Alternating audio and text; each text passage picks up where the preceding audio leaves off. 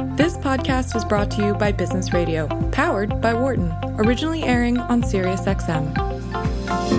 Gap maybe overextended themselves. They produced too many stores. They didn't have a differentiator. I don't know. You could say a lot of things with it. Old Navy was kind of hot, but Gap mm. was dead. And mm. Gap tried so many different ways to you know, get their mojo back. Um, mm-hmm, and the mm-hmm. latest thing, and this is what I really wanted to talk to you about is it a hit or a miss? Is Gap's collaboration with Yeezy and Kanye West. Mm-hmm. Um, and the very first item in the collaboration between the Yeezy brand and Gap is the sky blue puffer jacket that mm. retailed for $200. It dropped in early June.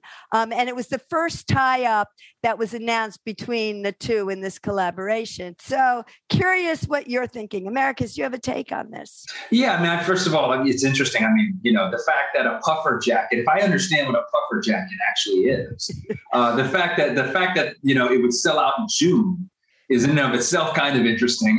the fact that, you know, it's, it's so hot right now. But anyway, so, I mean, I think there's some interesting issues here, Barbara. I think that in some senses, we've talked about this a lot on the show the idea of a celebrity brand and another brand working together and what happens to each of the brands. Where, where does the halo transfer from and to? And does that actually provide some kind of set of issues that's going to help either of the two brands? I mean, I think the Kanye West brand is highly radioactive. I mean, this guy, right. I mean, at any point in time, this guy can go sideways, and you got you got yourself a. And I can guarantee you. I mean, I'm a big fan of his music, but I can promise you, he has not read the fine print of a contract Big Gap.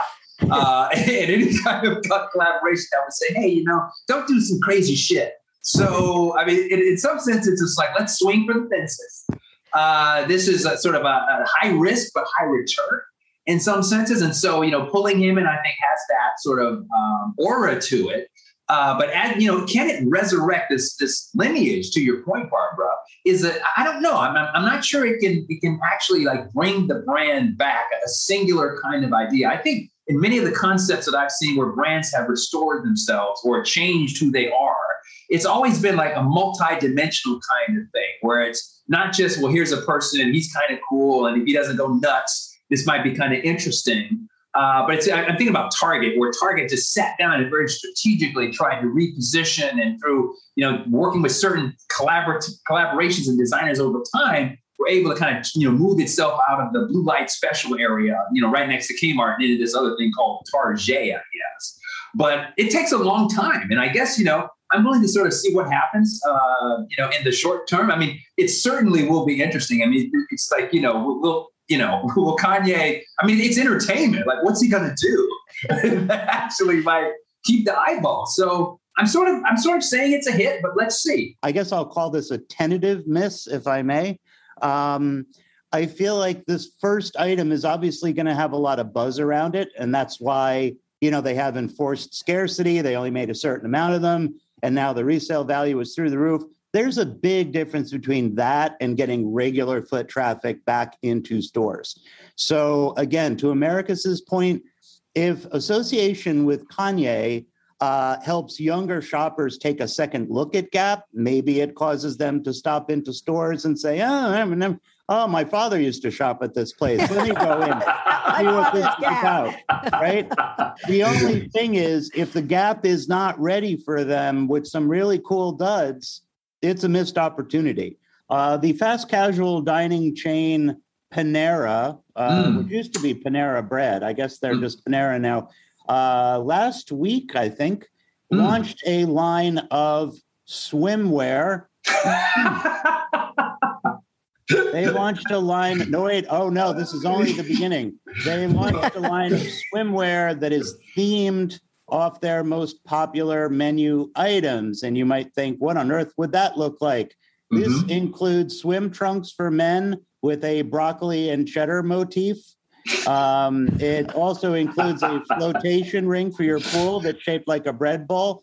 And there's an olive green one piece for women that says soup on it.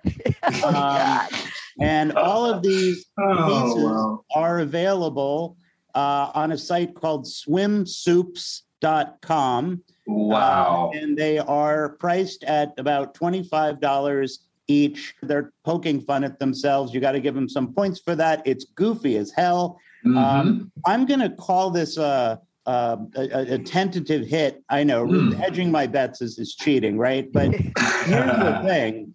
Uh, it's an inexpensive way to keep a brand's name in the media because, well, gosh darn it, Adweek paid attention to it. in some senses, it is this kind of thing. Taco Bell also has a hotel, I believe, where like you can go and like eat Taco Bell and like giant burrito uh, shaped swimming pools and all kinds of stuff. So it's to Barbara's point, Robert, which is make the brand live above and beyond its normal experience. And I think that's Right. kind of smart. Here's the problem though. You know, why can't the why can't the Panera brand redefine itself? Why can't we have some degrees of freedom to be able to think through it and maybe reimagine it in a different way? For more insight from Business Radio, please visit businessradio.wharton.upenn.edu.